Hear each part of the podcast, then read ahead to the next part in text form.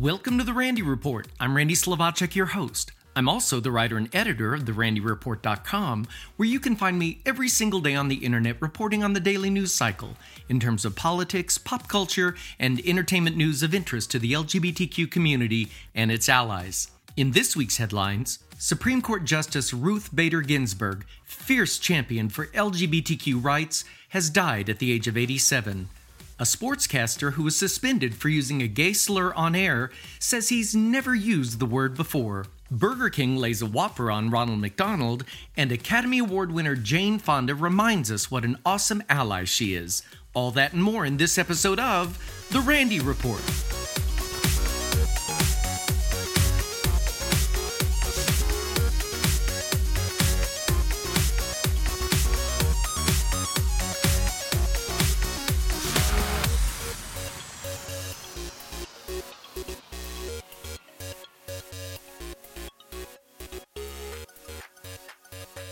U.S. Associate Justice Ruth Bader Ginsburg, who joined major decisions on LGBTQ rights on the bench and was known as the notorious RBG in progressive circles, has died at the age of 87.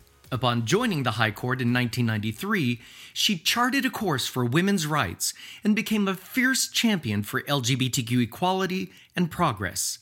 Her tenacity, courage, and historic impact made the U.S. a better country and the world a better place. A Supreme Court spokesperson said in a statement Friday evening Associate Justice Ruth Bader Ginsburg died this evening surrounded by her family at her home in Washington, D.C., due to complications of metastatic pancreatic cancer.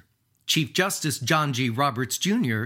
said of Justice Ginsburg, quote, Our nation has lost a jurist of historic stature. We at the Supreme Court have lost a cherished colleague. Today we mourn, but with confidence that future generations will remember Ruth Bader Ginsburg as we knew her, a tireless and resolute champion of justice. Alfonso David, president of the Human Rights Campaign, said in a statement upon Ginsburg's passing that she was, quote, a force for good, a force for bringing this country closer to delivering on its promise of equality for all. Ginsburg's impact on the LGBTQ community in particular is almost immeasurable. Among the rulings she joined were Romer v. Evans in 1996, which struck down Colorado's anti gay Amendment 2.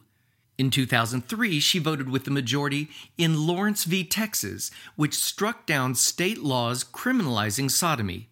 Both decisions were early indications the nation was beginning to head in a different direction in acceptance for LGBTQ people. Ginsburg also joined rulings that advanced same sex marriage, including the 2013 ruling in Windsor v. United States, which struck down the Anti Gay Defense of Marriage Act. Also in 2013, Hollingsworth v. Perry, which restored marriage equality to California after Proposition 8. And then in 2015, Obergefell v. Hodges, which struck down state bans across the country on same sex marriage and extended full marriage equality throughout the United States. For each of these rulings on marriage, justices were split 5 to 4. So if Ginsburg weren't on the court, the decisions may not have come out in favor of the LGBTQ community. It's notable that Ginsburg herself was the first Supreme Court justice to conduct a same sex wedding, marrying Kennedy Center President Michael Kaiser and economist John Roberts in 2013. More recently, Ginsburg joined the decision in Bostock v. Clayton County, which found anti LGBTQ discrimination is a form of sex discrimination and thus illegal under Title VII of the Civil Rights Act. The broad ruling granted protections to LGBTQ people wherever there are laws against sex discrimination, including employment, housing, healthcare, and education. With a seat vacant on the Supreme Court, the responsibility falls to the President of the United States to appoint a replacement who will be subject to U.S. Senate confirmation. For the time being, that's Donald Trump who for now has a Republican controlled Senate to evaluate his pick before the election. In a statement dictated to her granddaughter, Clara Spera, just days before her death, Ginsburg said, quote, My most fervent wish is that I will not be replaced until a new president is installed. Senate Majority Leader Mitch McConnell is already flip flopping from the rules he set in 2016 when he refused to allow a vote on the confirmation of Merrick Garland. In a statement Friday night, McConnell said the situation is different in 2020 and Donald Trump's pick will get a vote, saying in a statement, quote, President Trump's nominee will receive a vote on the floor of the United States Senate. You'll recall when conservative Justice Antonin Scalia died in 2016, McConnell struck a different tune, saying he'd let the people speak their voice in the presidential election rather than allow consideration of President Obama's nominee. Even though there were nine months before the election at that point, McConnell said at the time, this vacancy should not be filled. The American people should have their say on this issue, so let's give them a voice. Let's let the American people decide. Upon the news of Ginsburg's passing, President Barack Obama issued a statement honoring her, which read in part For nearly three decades, as the second woman ever to sit on the highest court in the land, she was a warrior for gender equality, someone who believed that equal justice under the law only had meaning if it applied to every single American. Weighing in on the issue of confirming the next Supreme Court justice, Obama added, quote, Four and a half years ago, when Republicans refused to hold a hearing or an up down vote on Merrick Garland, they invented the principle that the Senate shouldn't fill an open seat on the Supreme Court before a new president was sworn in. A basic principle of law and of everyday fairness is that we apply rules with consistency and not based on what's convenient or advantageous in the moment. The rule of law, the legitimacy of our courts, the fundamental workings of our democracy all depend on that basic principle. End quote.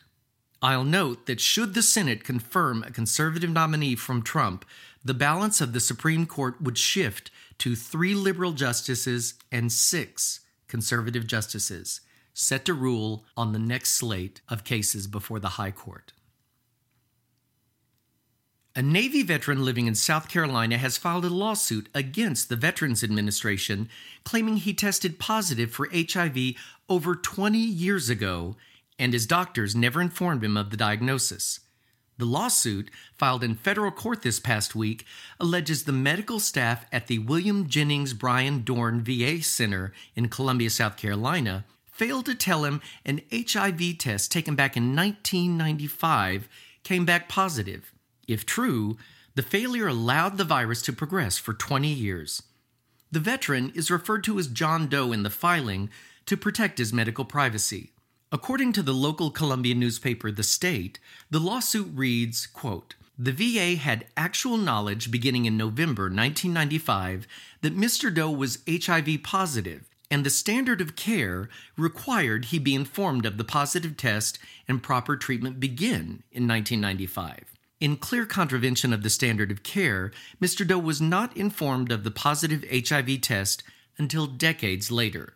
The patient's medical records reportedly mention his HIV diagnosis in subsequent visits, but there's no apparent record of the patient being informed he was HIV positive. Doe only learned of his status while seeing a non VA physician who mentioned the diagnosis in passing during a December 2015 examination. The doctor wrote in his notes, quote, I looked at the patient and asked him who his infectious doctor was, and patient states he did not have one. And I asked him if he knew that his HIV test was positive, and he stated he never was told it was positive. End quote. According to reports, the veteran didn't begin receiving antiretroviral treatment until he was admitted to a non VA hospital in New York in 2018, at which point he had developed full blown AIDS. The lawsuit, which requests an unspecified amount for punitive damages, claims the man's health and immune system are permanently affected. His lawyer, Chad McGowan, told the Navy Times the treatment he's getting now is effective, but he's had essentially 25 years of wear and tear for having no treatment. McGowan added he feels extremely guilty about the girlfriends he's had over the past 25 years because he didn't know.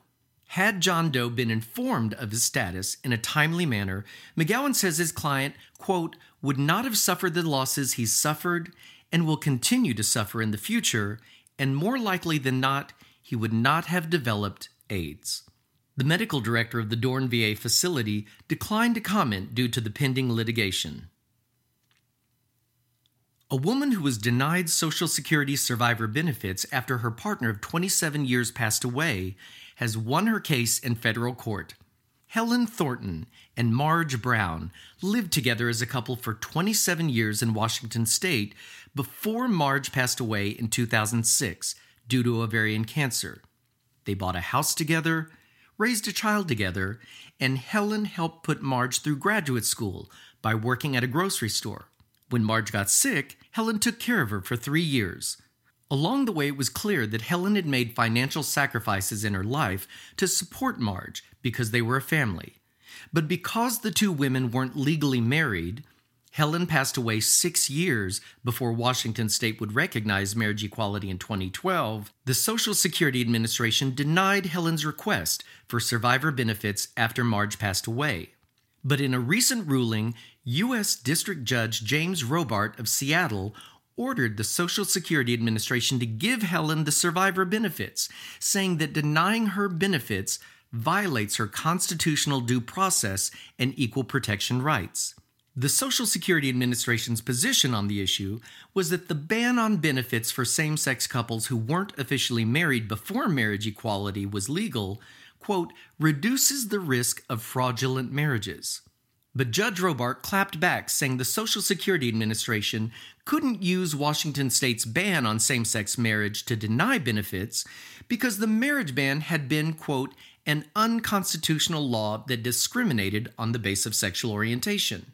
Robart also recommended that the Social Security Administration reconsider similar survivor benefit claims across the country for same sex couples who were unable to marry due to discriminatory marriage bans. In a recent podcast episode, I reported that Michael Ely, a gay man in Arizona whose husband, James Taylor, not the famous one, passed away in 2014 and won a similar court case after he was denied Social Security survivor benefits. The men were a couple for 43 years, and they managed to exchange wedding vows just six months before James died. But the Social Security Administration refused benefits because the couple hadn't been legally married for nine months. In that case, the federal judge ruled the nine month requirement was based on an unconstitutional Arizona law and added it cannot withstand scrutiny at any level. A similar case is currently being heard in federal court in North Carolina. The Census Bureau's 2019 American Community Survey, released this past week, shows there are just under 1 million same sex households in the United States. Last year's American Community Survey was the most detailed report to date in regard to identifying and counting same sex households, both male and female. Of the 980,000 same sex households, 58% were married, while 42% were unmarried couples. The data shows there were slightly more female led households than male. I'll note, though, that the survey's results don't represent all of the LGBTQ people living in the US, since some live alone, or with family, or roommates, and some are homeless. According to the data available, same sex households make more money than opposite sex couples, with the LGBTQ households averaging $107,210 annually and the heterosexual couples earning on average $96,932 annually. The inequality of women's wages becomes apparent when breaking down the numbers by gender, however. On average, male led same sex households bring home $123,646 on average, while female led same sex households earn an average of $87,690. Boo on inequality. The survey found the highest concentration of same sex households in Washington, D.C., with 2.4% of the population. That was followed by Delaware with 1.3%, Oregon tied with Massachusetts at 1.2% of the population, and Washington state came in fifth with 1.1%. More detailed information on LGBTQ Americans could have been included on the survey, but was blocked by the Trump administration in 2018. Iconic actress, activist, and longtime LGBTQ ally Jane Fonda shows she's still learning at the age of 82. In a recent interview with the New York Times, the Academy Award winner showed how she is doing her part to support the queer community these days by updating how she uses pronouns. She told the New York Times Maureen Dowd, quote, I've been working with really young people. When you meet them, they give you the pronouns they go by. I'm going on 83. Do I really have to say what pronouns I go by? You know? The answer is yes, and there's a learning curve. End quote.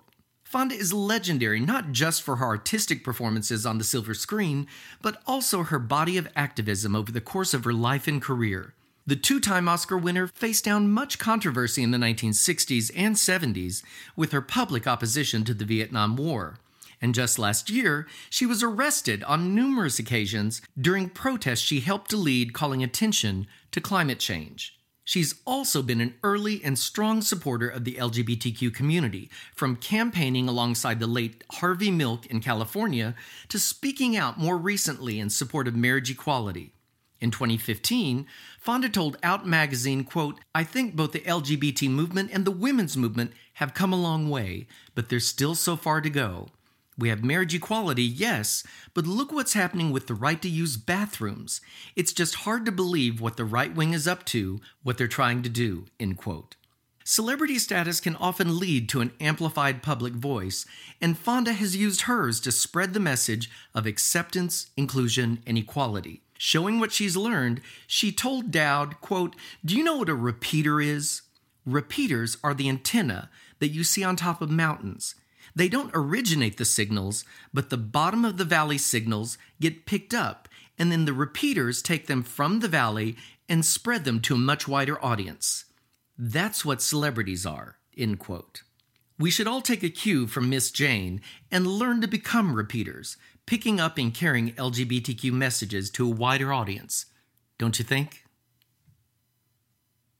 Last month, the Cincinnati Reds pulled sports broadcaster Tom Brennaman from their game after he used a homophobic slur on air. Video of the incident went viral, and Brennaman, 56 years old, was placed on indefinite suspension. This past week, he addressed the issue, embarking on an apology tour that draws into question some of his sincerity. Brennaman told the New York Post, Believe me, I know a lot of people who are still very angry, and I understand that. Reflecting on the experience, he said, Everything happened so fast, and I'm watching literally everything fall apart at the seams while trying to announce a baseball game. I couldn't even tell you what happened, where it came from.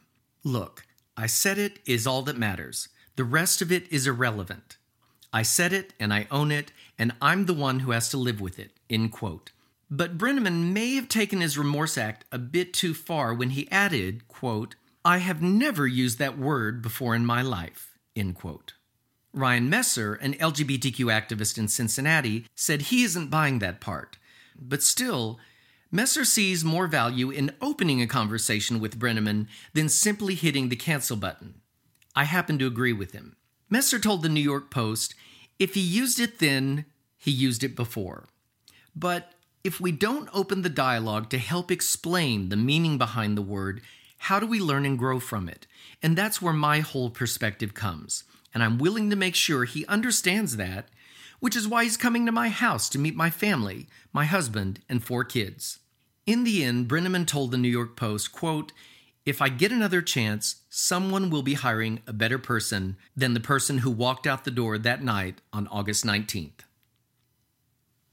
In an effort to show support for Helsinki's Pride Week in Finland, fast food chain Burger King ran a new ad campaign featuring the king himself laying a whopper of a kiss on burger competitor Ronald McDonald. The usual Pride celebration had been canceled due to the COVID 19 crisis, but there were smaller events being held live, as well as online streams for folks to join. The new ads feature a painting of the Burger King himself tenderly kissing Ronald McDonald, who we see from behind, with a tagline that read, Love conquers all. Kaisa Kasila, Burger King's brand manager for Finland, said in a statement, quote, we thought, what a better way to convey our values than by portraying an all encompassing kiss between Burger King and McDonald.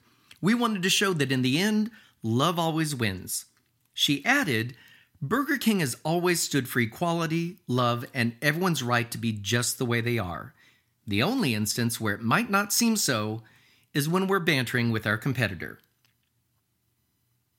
And finally, I'm proud to be a voting member of GALECA, which used to be known as the Gay and Lesbian Entertainment Critics Association, now the Society of LGBTQ Critics.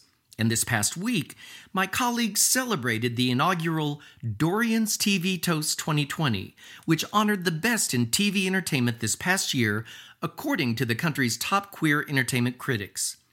During the impressive two hour TV special, Dan Levy picked up trophies for Best Supporting TV Actor and Best LGBTQ TV Show for his acclaimed series Schitt's Creek.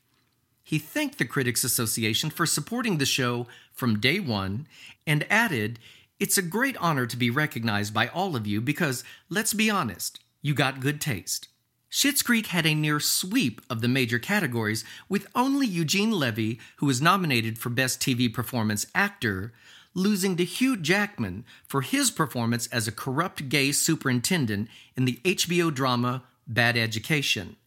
Schitt's Creek was also nominated for Best TV Musical Performance by Noah Reid singing Always Be My Baby, but the category went to Janelle Monáe and Billy Porter for the opening number to the 92nd Academy Awards. Other major winners from the Dorian TV Awards included Killing Eve for Best TV Drama, HBO's Watchmen for Best TV Movie or Limited Series and Most Visually Striking Show, and FX's What We Do in the Shadows was honored as Best Unsung TV Show. For a full list of winners, head over to where else? TheRandyReport.com. And you can catch the glitzy two hour special featuring remarks from Dan Levy, Janelle Monáe, Laverne Cox, Billy Porter, Hugh Jackman, Regina King, and John Oliver, among many, on the streaming platform Revry TV. And that brings me to the end of this episode of The Randy Report. If you enjoy catching up on LGBTQ news in a quick podcast, I'd appreciate it if you wouldn't mind sharing it with your friends. I like to think of The Randy Report as the 60 minutes of gay news, only shorter. And remember, you can find me every single day on the internet at therandyreport.com, where I cover the daily news cycle regarding politics, pop culture, and entertainment news of interest to the LGBTQ community and its allies. Thanks for listening, folks. Please remember wash your hands a lot, practice social distancing, wear a face mask in public, and take care of yourselves.